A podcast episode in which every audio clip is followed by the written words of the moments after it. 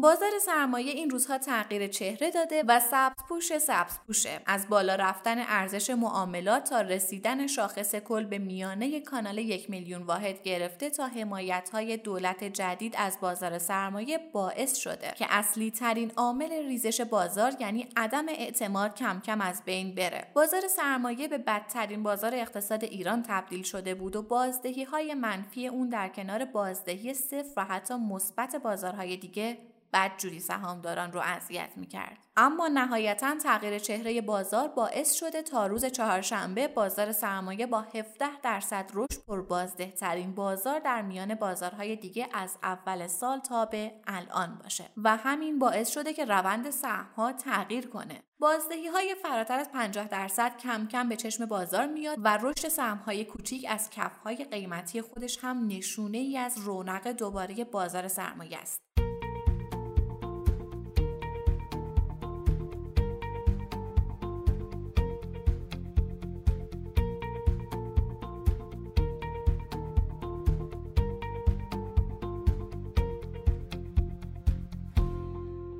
سلام. اینجا پادکست کاریزماست و شما در حال شنیدن 46 مین اپیزود از مجموعه پادکست های هفتگی کاریزما هستید. کاریزما یه پادکست تحلیلیه. تحلیل بازار سرمایه که توسط گروه مالی کاریزما تهیه میشه. این اپیزود در روز چهارشنبه 3 شهریور 1400 ضبط شده. من آرام نظری هستم و با همراهی میسم رحمتی کارشناس اقتصاد و کارشناس ارشد مدیریت مالی و مهمانانی که ما رو همراهی می‌کنن اتفاقات مهم بازار سرمایه در هفته گذشته رو مرور می‌کنیم. در مورد یک موضوع ویژه اقتصادی و مالی گفتگو می‌کنیم و در آخر به سیمایی از هفته آینده می‌رسیم. با ما همراه باشید.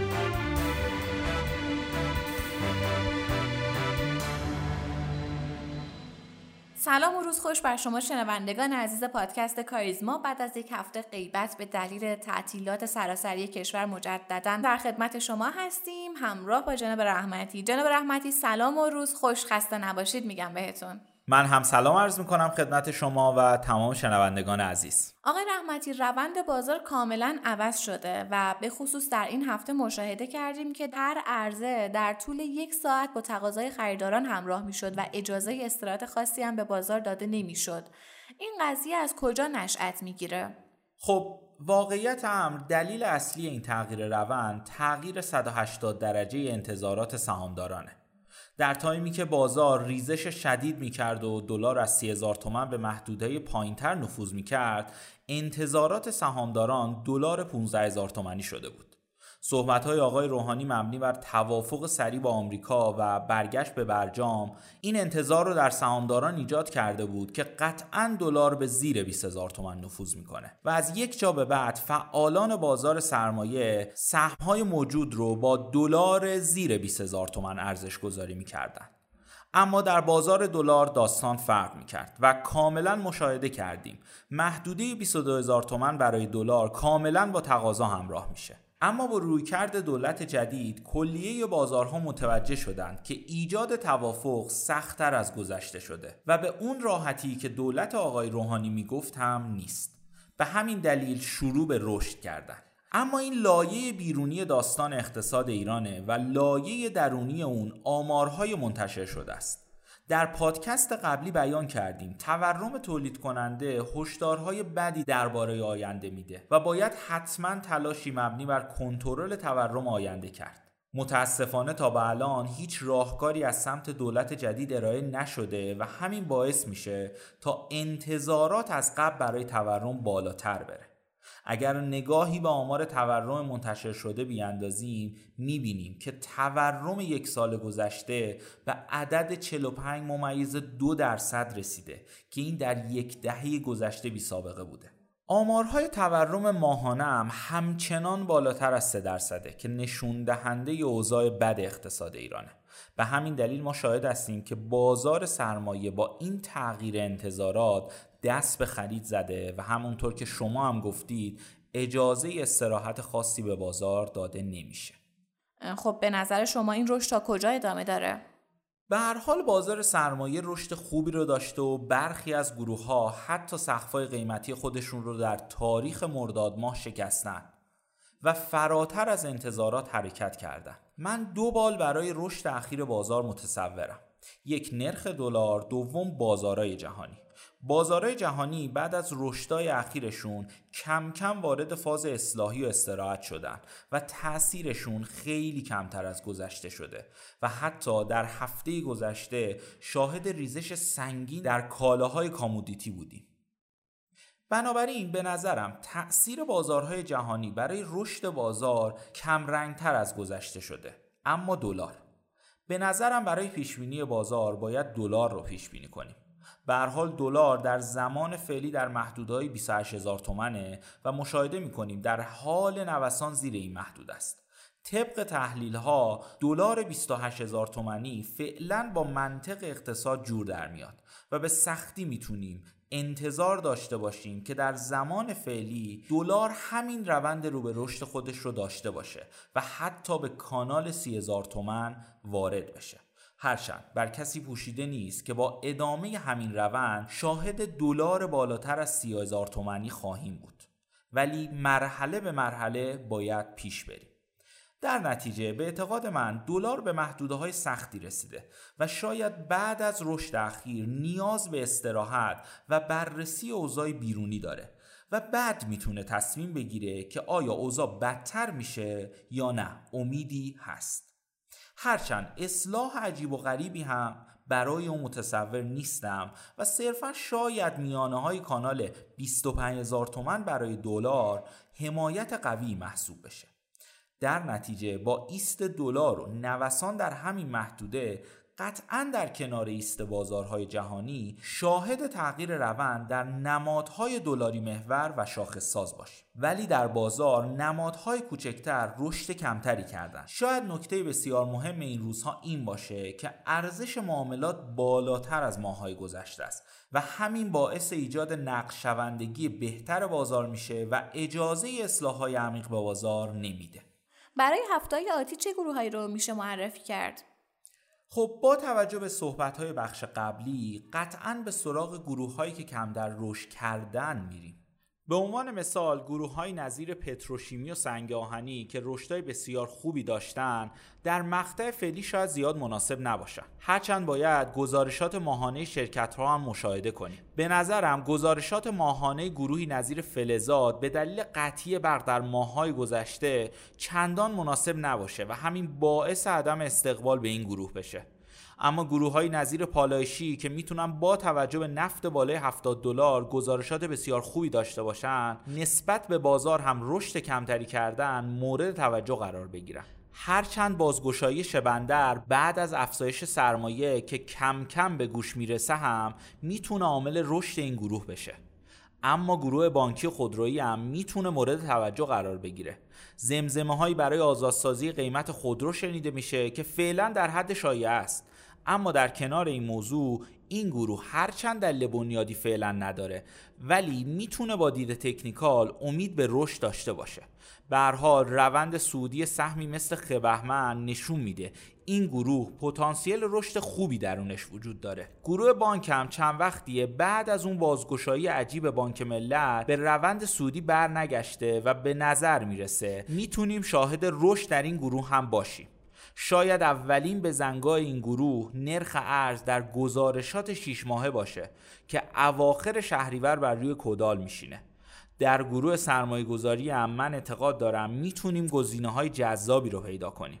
سهمای نظیر و صندوق، سبا و و مهان می‌تونه برای سرمایه گذاری مفید باشه.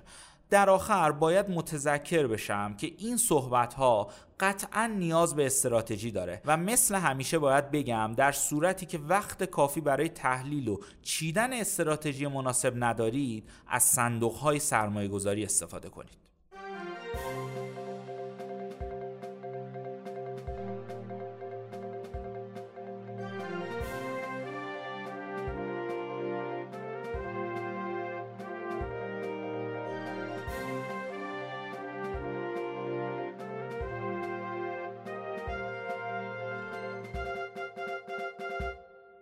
دولت سیزدهم کم کم در حال تشکیل کابینه خودشه و در همین اوایل لغت بازار سرمایه به شدت به گوش می‌رسه. وضعیت اقتصادی دولت به ویژه کسری بودجه باعث شده که دولت به فکر روش های جایگزین برای اصلاح این ساختار باشه. گزینه های متعددی قطعا روی میزه که به شدت می‌تونه برای دولت هزینه بر باشه. به عنوان مثال تأمین کسری بودجه با چاپ پول می‌تونه به بمب ساعتی برای یک سال آینده ایران تبدیل بشه. اما گزینه جذاب و امتری وجود داره و اون بازار سرمایه است. شاید یک دهه گذشته بازار سرمایه همچین جایگاهی در اقتصاد ایران نداشت ولی امروزه نمیشه چشم از این بازار برداشت و به قول تحلیلگران اقتصادی مسیر اصلاح اقتصاد از بازار سرمایه میگذره. این شیفت پارادایم باعث شده به تاثیر تغییر دولت روی بازار سرمایه بپردازیم و به سوالهایی مثل اینکه آیا الگوی گذشته مبنی بر رکود در چهار سال اول دولتها رو به این دولت جدید هم میشه تعمیم داد یا خیر؟ پاسخ بدیم. به همین دلیل با جناب آقای حسین خزلی فعال بازار سرمایه در مورد تأثیر تغییر دولت بر بازار سرمایه به گفتگو نشستیم.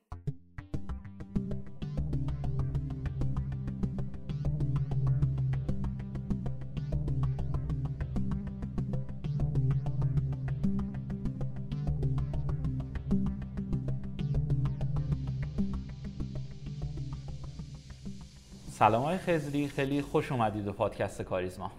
سلام علیکم. خدمت شما همکاران عزیزتون که دوستان خوب قدیمی من هستن و شنوندگان گرام ممنون از حضورتون. آقای خزلی امروز قرار در مورد تاثیر تغییر دولت بر روی بازار سرمایه صحبت کنیم. از اینجا شروع می‌کنم که طبق دیتای گذشته بازار سرمایه در حدودا 16 سال گذشته نشون میده که در سال اول و در دوره اول ریاست جمهوری بازار سرمایه رشد چندانی رو نداشته حداقل منظر شاخص کل. می‌خواستم ببینم این امر ناشی چه موضوعیه و آیا قابل تعمین به دوره بعد حالا به خصوص این دوره ریاست جمهوری هست یا نیست؟ بسم الله الرحمن الرحیم. من خب امسال فکر کنم 23 ومین سالی است که تو بازار سرمایه هستم تو مناسب مختلف. وقتی که فراز و فرود بورس ها و بازار سرمایه از سال 69 که جنگ تموم شد و دوباره شعله بورس چراغ بورس روشن شد نگاه می‌کنیم تقریبا دولت آقای هاشمی دولت آقای خاتمی دولت احمد نژاد و بعد دولت آقای روحانی چهار تا دولت هشت ساله گذشت. اگر به نوسان شاخص در این چهار دوره دقت بکنیم می‌بینیم که تقریبا به غیر از سال 92 پایان دولت آقای احمدی نژاد و شروع دولت آقای روحانی در هر سه دوره دیگه بین 6 تا یک ماه مانده به اتمام دولت های 8 ساله بورس ریخته و بعد از استقرار دولت جدید همونجوری که شما گفتید بین یک تا سه سال بعد از اومدن دولت های جدید بورس همچنان یا به ریزشش ادامه داده یا اون پایینا وایستاده. سال 92 استثناء و اون هم دلیل جه به دلیل جهش قیمت ارز در سال 91 که اثر جهش پرش و سه برابر شدن قیمت ارز در سال 91 اثر خودش رو در سال 92 گذاشت. بنابراین در مرداد 92 وقتی که دولت رو آقای احمدی نژاد به آقای روحانی منتقل کرد حدود شش ماه پس از دولت جدید هم بورس همچنان به صعودش و صعود بسیار تندش ادامه داد. عملا در نیمه بهمن 92 سقوط شروع کرد و واقعا میشه بهش گفت سقوط دیگه اونجا نزول نبود. دو تا دلیل داره. یکی این که به هر حال چه ما بخوایم چه نخواهیم کل اقتصاد ما متأثر از دولت مردانه بخش بزرگی از اقتصاد خود دولته بخش بزرگتری از اون دستگاه های عمومی وابسته به دولتن. ببینید درست ما میگیم صندوق بازنشستگی دولتی نیست ولی با عوض شدن دولت ها مدیراش عوض میشن. تامین اجتماعی میگیم دولتی نیست طبق قانون ولی مدیراش عوض میشن. همین سازمان بورس ما تو قانون تاکید شده که سازمان غیر دولتی غیر انتفاعی است اما با عوض شدن دولتاش وزیر اقتصاد می‌تونه رئیس سازمان بورس رو بالاخره عوض کنه. قانونا نه ولی با لابی با خواهش می‌تونه عوض کنه. بنابراین طبیعی وقتی هشت سال یه دولتی مستقره و بعد مثلا چند ماه بعد یه سال بعد شش ماه بعد داره عوض میشه و دولت بعدی هم سبقه سیاسیش اقتصادی شعاراش اهدافش معلوم نیست خیلی از فعالین دست می‌کشن. فعالین بخش خصوصی. از اون طرف هم بزرگای بورسمون هم که همین بانک ها شرکت های سرمایه گذاری صندوق های بازنشستگی تامین اجتماعی همین ها هستن یعنی فعالین بخش عمومی هستن. اونا هم در پایان دولت و اومدن دولت جدید مدیراشون یا منصوب نشدن یا نمی‌دونن باید چیکار کنن. بنابراین خود به خود شاهد از یه طرف شاهد نزول یا ریزش بورس هستیم در پایان دولت ها تا دولت جدیدم بیاد. مستقر بشه یه سال دو سال طول می‌کشه. چون دولت های ما منشعب از حزبم نیستن یعنی برنامه و مانیفست دقیق حزبی و آدماشون هم مشخص باشه خیلی وقت دولت شعارایی دادن اومدن تو اجرا اصلا نتونستن و مسیراشون تغییر کرد. بنابراین خود به خود بورس این اتفاق در 4 تا 32 سال گذشته براش افتاده. اما لزوما قابل تسری به دوره فعلی نیست. چون اصلا چیزی که به نام بورس الان ما داریم درش صحبت می‌کنیم سال 92 اصلا این نبوده بورس. سال 84 که آقای احمدی نژاد رأی آورد یه بورس 30 هزار میلیارد تومانی داشتیم. الان یه بورس 6 7 هزار هزار میلیارد تومانی داریم. یه دو سه هزار نفر مثلا فعال بورس یه مثلا 200 تا شرکت حقیقی بزرگ دور هم بودن ما هم معامله می‌کردن بالا میوردن پایین میآوردن. ماهیت 50 میلیون نفری بورس نداشته. بنابراین هیچ دولتی من قبل از انتخابات هم عرض کردم هیچ دولتی سوای از اینکه الان آقای رئیسی آدماش کیان وزراش کیان منصوبینش کیان برنامهش چیه هیچ دولت دیگه هم اگر سر کار میومد دیگه نمی‌تونست به بورس بی تفاوت باشه. یک پدیده عینی در تمام خانواده ها در تمام اقشار جامعه نفوذ پیدا کرده و بسیار مهم شده. لذا تو صحبت های رئیس همه کاندیداهای ریاست جمهوری آقای رئیسی بود. در دفاعیات وزیر اقتصادش همین روزا در مجلس اثر بورس بود. بنابراین من به این دوره خوشبینم به خاطر اینکه دیگه دولت مردان ما دستشون فقط تو جیب بودجه دولت و بانک نیست. مجبورن که اقتصاد کشور از طریق بورس هم یه نیم نگاهی بهش بندازن. من بخوام نتیجه گیری کنم اینکه نظر شما اینه که حالا به هر حال بازار سرمایه تغییر پارادایم می‌داده و اون بازار سرمایه سالهای گذشته نیست و به تب رفتارهای هم سرمایه گذار هم سیاست گذار در مورد بازار سرمایه تغییر کرده. حالا با توجه به اتفاقاتی که سالهای گذشته افتاد به خصوص سال گذشته و دخالت هایی که حالا به صورت مستقیم و غیر مستقیم توی روند بازار سرمایه شکل گرفت به نظر شما حالا با این تغییراتی که در بازار سرمایه ایجاد شده اصولا دولت در چه زمینه هایی می‌تونه نقش سازنده در بازار سرمایه داشته باشه؟ این والا دیگه برمیگرده به فلسفه تاسیس دولت و همون حکمرانی خوب و استراتژی های دولت. برای اینکه یه ذره ملموس بشه من یه مثالی رو همیشه تو مصاحبه ها و کلاس ها میگم. اینجا هم تکرار می‌کنم. یه هواپیمای 500 نفره چهار موتوره رو در نظر بگیرید. مثلا بوینگ 747 ایرباس 380 این در ارتفاع 33 هزار پایی داره پرواز می‌کنه. برای اینکه ارتفاعش رو حفظ کنه هر چهار تا موتور باید با یه قدرتی کار کنه. هواپیمای اقتصاد ایران قرار نبود ارتفاعش هم حفظ بکنه. قرار بود که سالی 8 درصد هم رشد بکنه اوج بگیره. چهار تا موتوری که هواپیمای هر اقتصادی رو حفظ می‌کنن از سقوطش جلوگیری می‌کنن و اگر برنامه رشد و توسعه هم داشته باشه اون چهار تا موتور باید کار کنه چهار تا منبع اصلی دیگه. یکی خود بودجه خود دولت ها و سرمایه گذاری خود دولت هاست در صد سال گذشته که دولت یه چیزی به نام دولت بعد از قاجار در ایران شکل گرفته بزرگترین پروژه ها کارخونه ها صدها راه ها عمدتا توسط دولت ساخته شده. دومین موتوری که همیشه در همه اقتصادها نقش بزرگی رو در تأمین مالی و رشد بازی می‌کنه بانکان سومین موتور سرمایه گذار خارجیه و چهارمین موتور بازار سرمایه است. به هر حال دولت از سال 86 به بعد با تصویب قانون اجرای سیاست کلی هسته 44 اجازه سرمایه گذاری های جدید نداره. هرچند که دولت های فعلی دیگه پولم نداشتن. مثلا بودجه عمرانی ندارن.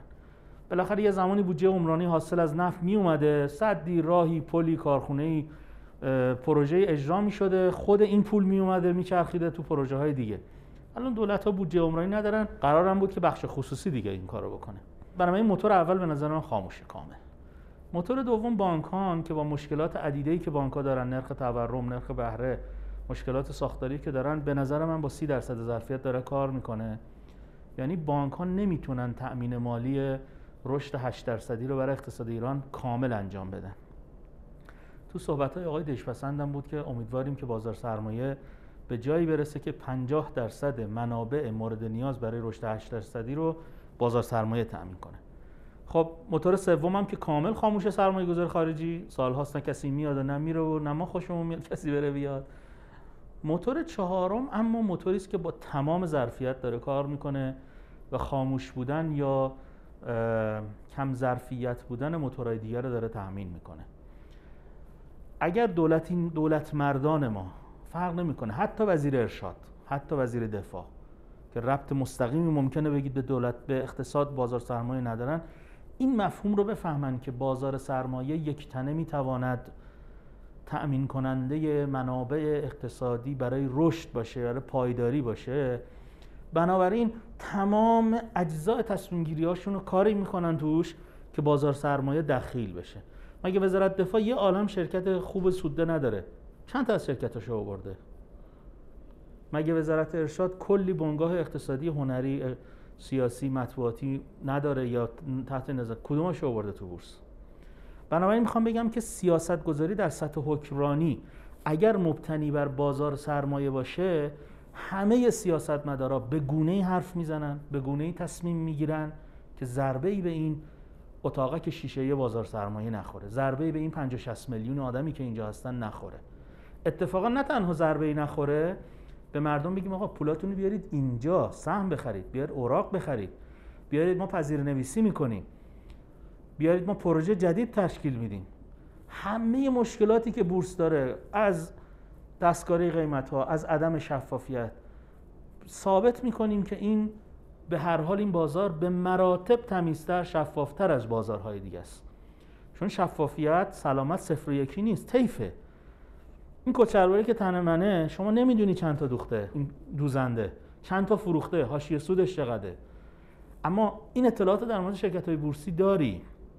این میزی که شما این میکروفونی که شما داری هیچ اطلاعاتی از سازندش از سودش فروشش تعدادش نداری. اما اینجا این اطلاعات هست و هیستوری این اطلاعات هم هست.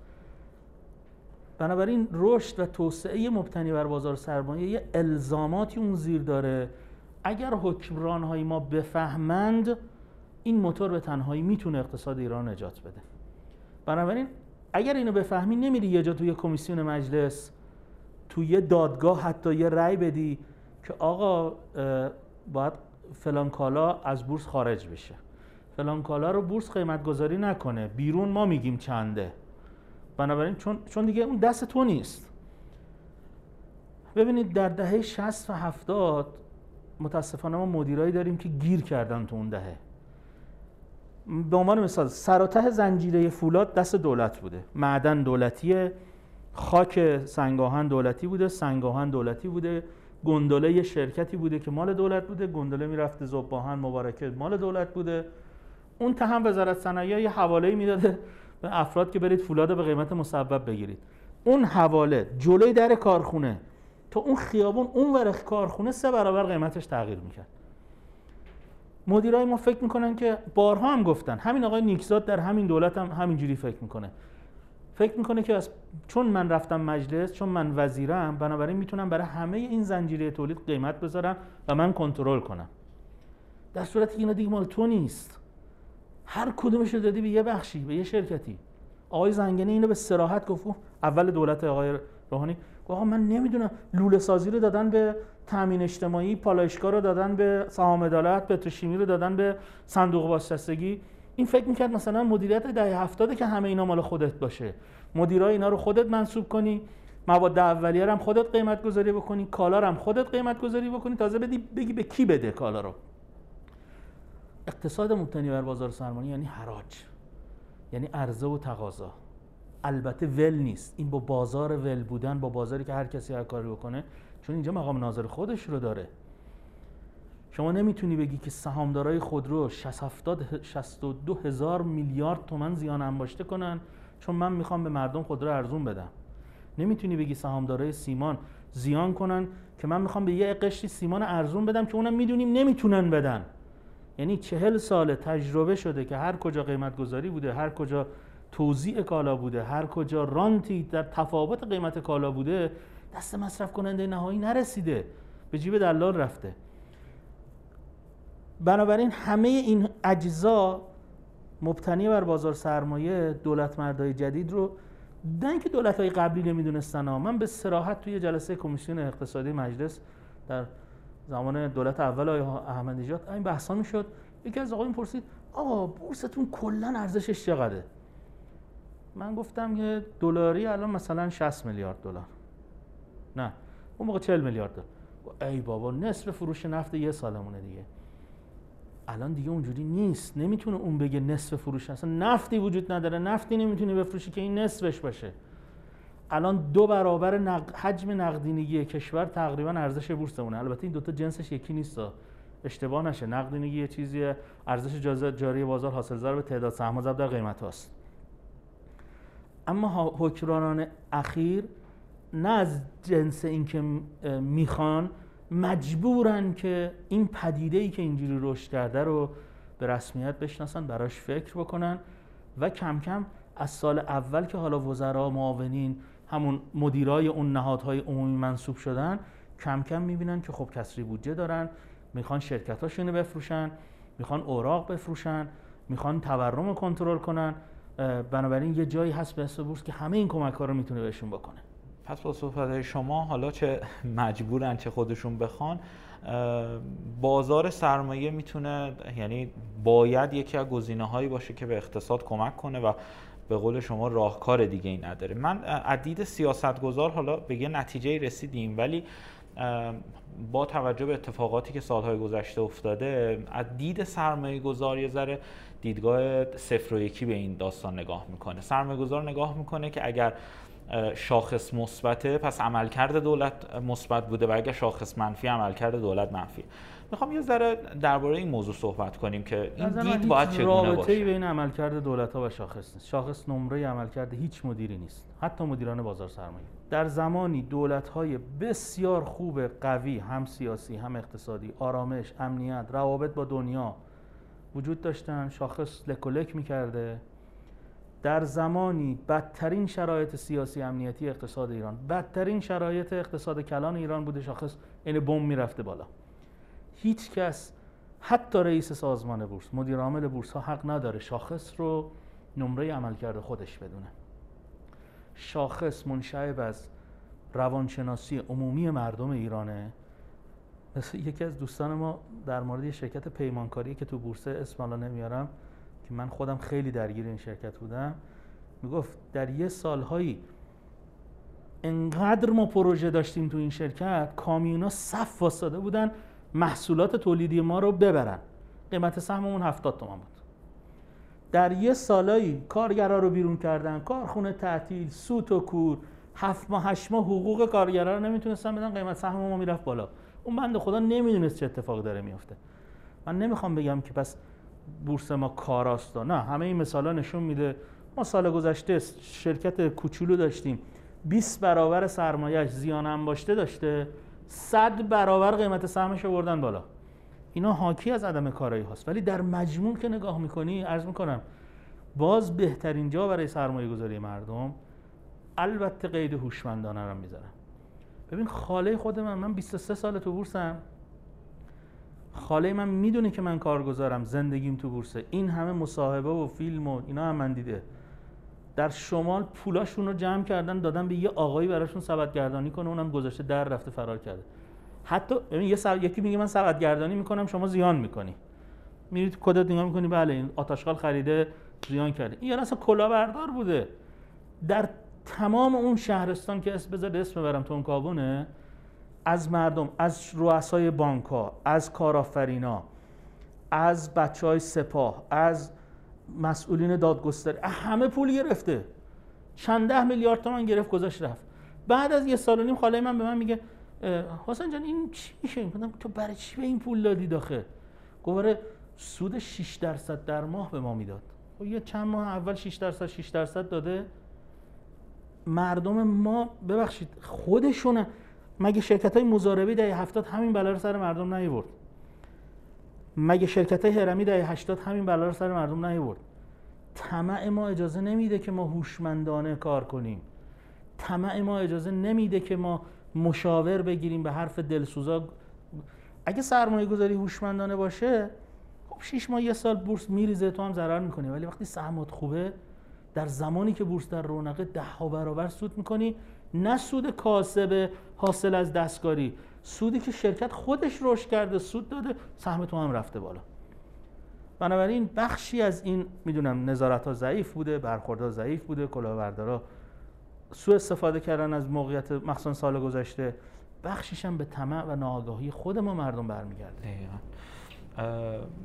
کاملا با حرفتون موافقم یعنی اینکه بخشیش باید حالا بحث نظارت و اینها باشه بخشیش هم از طرف سرمایه گذار هم باید خودش رو آموزش ببینه هم باید این دیدگاه رو داشته باشه که از روش های مختلف سرمایه گذاری استفاده کنه. من بخش آخر سوالم رو به خود بازار سرمایه اختصاص میدم و اینکه اینطوری شروع می‌کنم که غیر از رشد قیمت و حالا رشد سود شرکت ها در بازار سرمایه تو چه زمینه هایی دیگه به نظر شما ما جا برای پیشرفت و توسعه داریم؟ بازار سرمایه ما که نسبت به دنیا اصلا شوخی بچه است. خیلی نوزاد طفل کوچیکیه. شما ببینید سال گذشته در بهترین حالت بورس ما چه می‌دونم 240 50 میلیارد دلار شد.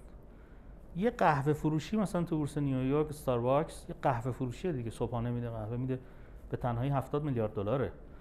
شرکت های هزار میلیارد دلاری گوگل و آمازون اینا رو کار ندارن. بنابراین اگر حکمرانان ما اقتصاد مبتنی بر بازار سرمایه رو بفهمند خیلی خیلی ما جای کار داریم. خیلی. صندوق های بازشستگیمون بانکامون شفافیتمون. آنچه که برای مدیرای بازار سرمایه مهمه زیر ساختارهای این بازاره. من به عنوان مدیر بازار سرمایه نمی‌تونم بگم مردم بیایید یا نیاید اون تصمیم خودشونه. ولی من باید یک بزرگراهی درست کنم جاده تهران چالوسی درست کنم که اگه مردم خواستن برن شما 8 ساعت ترافیک نباشن. من باید از سی سال پیش سی سال پیش می‌دونم؟ جاده چالوس می‌دونم مال زمان رضا سال 75 که آقای هاشمی کلنگ زد من خودم یادمه. چون این پروژه‌ای بود که مرحوم هاشمی کلنگ نزد پشت لودر نشست برای افتتاحش. بنیاد اون موقع اومد. خب ما همه می‌دونستن که آقا مردم یه قشتی هستن شمال میرن اقتصاد اون منطقه. تجارت اون منطقه کشاورزیش ویلاهاش تفریح توریسم. خب این زیرساخت چیه؟ زیرساخت جاده امنه ماشین خوبه. زیرساخت قوانین گردشگری مناسبه که هر کی نره جنگل رو خراب کنه کوه خراب کنه هر کجا خواست ویلا بسازه. بالاخره ما شاهد این بودیم که سال گذشته روز به روزهایی رسیدیم که روزی 33 هزار میلیارد تومن معامله می‌شد. و شما می‌دونید وقتی سی هزار میلیارد تومن در یه روز معامله میشه یعنی یه عده آدم سی هزار میلیارد تومن میفروشن یه عده سی... یعنی 60 هزار میلیارد تومن گردش بوده. بورس ما توان جذب اینو داره. اتفاق افتاد. ولی زیر ساختارهای اینفراستراکچرهایی که بورس داره اصلا مناسب این تعداد معامله نیست. حجوم این تعداد مردم نیست. نه قوانین مقرراتش نه آینامه ها و دستورالعملهاش. نه نرم افزارهاش نه رویه هاش یعنی فرایندها پراسساش و نه فرهنگسازی و آموزشش.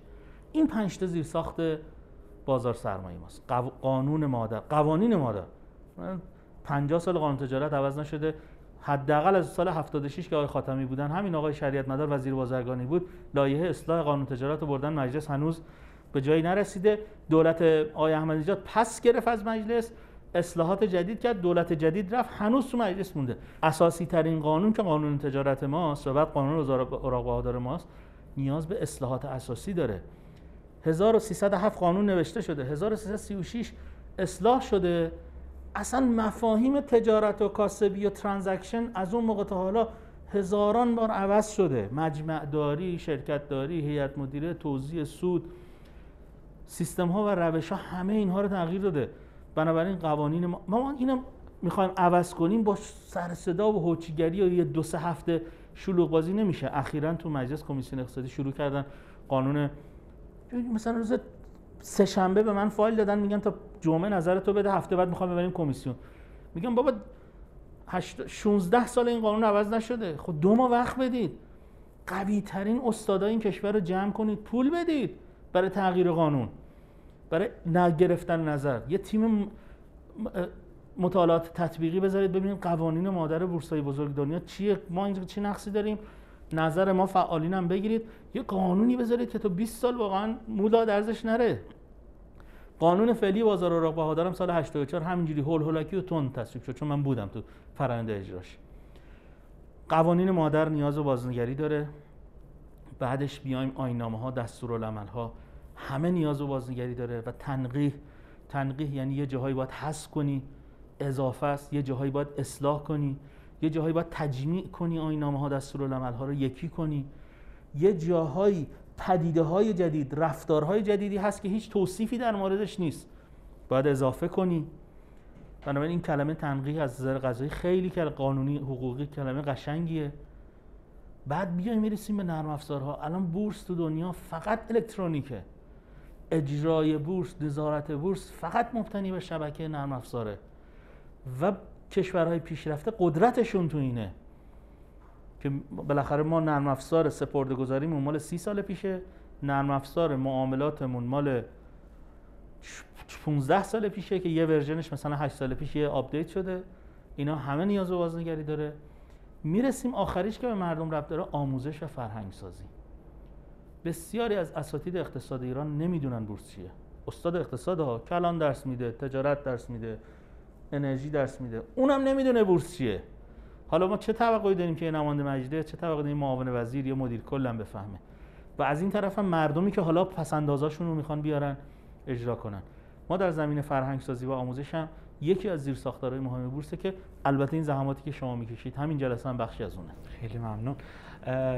برای بخش پایانی و جنبندی شما نظرتون بر بازار سرمایه در دولت های رئیسی توی هم کوتاه مدت هم بلند مدت؟ ما این مگا ترندایی تو اقتصاد ایران داریم. تا اونا حل نشه طبیعی است که ما نمی‌تونیم نظر بدیم. یکی از من پرسید که آقا این آقای صالح آبادی که خب سالها ده سال رئیس سازمان بورس بودن و بزرگ شدن سازمان بورس واقعا بخش بزرگیش زحمات ایشون بود. قرار بشه رئیس کل بانک مرکزی. به نظر تو خوبه بورس نه گفتم مشکلات اقتصاد ایران الان اصلا ربطی به آدما نداره. به اینکه رئیس کل بانک مرکزی حسن یا حسینه خیلی الان ربطی نداره. ما دو تا مگا ترند بزرگ داریم که اگه اونا رو حل کنیم خود به خود بازار سرمایه کار خودش رو می‌کنه. بازار سرمایه در تحریم شدید اصلا معنی نداره. بازار سرمایه بدون ارتباط با دنیا چون شرکت هایی که اینجا هستن شرکت هایی بودن که در صد سال گذشته کشور ایران صادر کرده یه چیزهایی و حیات داشته و رشد کرده. سی چل سال هم هست که گفتیم آقا دیگه نفت صادر نکنیم. حالا بیایم گاز برق پتروشیمی فولاد. شروع کردیم به صادرات دیگه. حالا میشه یهو دوره اینو ببندی بگی آقا ما دیگه بنابراین تا ما ارتباطمون رو با دنیا اصلاح نکنیم تا اون مشکلات بزرگ اصلاح نکنیم اگه وزیر اقتصادم خیلی بخواد زحمت بکشه رئیس جمهور خیلی بخواد وقت بذاره 20 درصد موفقیت بیشتر نخواهد داشت. به نظر من. رئیس کل بانک مرکزی هم همینه. این دوتا اگر حل بشه خود به خود درهای اقتصاد ایران مثل اینکه ما سه نفری که اینجا هستیم هوا بسته است و اینها بعد از یه مدت احساس تنگی نفس بکنی. خب بعد یهو شما اون در و پنجره باز کنی کولر هم شروع بکنی یهو نفس می‌کشی. اقتصاد ایران اگر درهاش به سمت دنیا باز بشه به راحتی رشدای 10 15 درصد در سال رو می‌تونه تجربه بکنه چون پتانسیلش داره. این فنریه که جمع شده باز بشه این فنر میپره. و به نظر من رقبا و دشمنان هم از پرش این فنر مطمئنن. چون ما افغانستان نیستیم ما پاکستان نیستیم. ما طیف وسیعی از محصولات داریم. ما طیف وسیعی از دانشمندا داریم. حتی عراق نیستیم. می‌دونید خیلی بافت ایران تنوع محصولاتش کارخونه هاش متفکرینش متخصصینش خیلی فرق داره با این کشورها. اینا می‌دونن اگه ایران درش باز بشه به جهان واقعا کالاهای ایرانی خدمات ایرانی صادرات ایرانی پا بگیره می‌تونه اقتصاد ایران رشدای 15 درصد در سال نه یک سال دو سال اتفاقی سالهای متمادی رو تجربه بکنه. به خاطر همینه که ما, ما این کار می‌کنن. اون وقت اگه اون مشکلات بزرگ حل شه شما به من میگه آقای خزیبی اینجا مصاحبه پادکست داریم. دست بال منو ببند. دهنم هم چسب بزن. منو سرته هم از این از این سقف آویزون کن. بعد بگو حرفم بزن. آقا اینا رو حل کن دست پای من باز کن. بذار من بشینم یا آب به من بده من حرف بزنم برای شما. الان مدیریت تو اقتصاد ایران دقیقا اینجوری شده. این مثالی که یکی از مدیران ارشد برای من زد. گفت ما 20 ساله که انگار سر و ته ما رو آویزون کردن از این سقف. با کابل دارن ما رو می‌زنن. بعد من باید مملکتم اداره کنم. سازمانم هم اداره کنم. خب معضلاتی که داره بیرون می‌زنه معضلی نیست که یه وزیر اقتصاد یا حتی رئیس جمهور. اگر اون مشکلات اصلی ما حل بشه به نظر من ما می‌تونیم جهش های اقتصادی بکنیم. خیلی لطف کردید البته توضیح هم بدم به شنوندگان محترم که آقای خزی در راحت ترین حالت ممکن آره مثال زدم. مثال زدم. و خیلی لطف کردید خزی که تشریف آوردید امیدوارم که این مشکلات هم حل بشه. تشکر می‌کنم از شما. خدا نگهدار. خدا نگهدار شما. موفق باشید.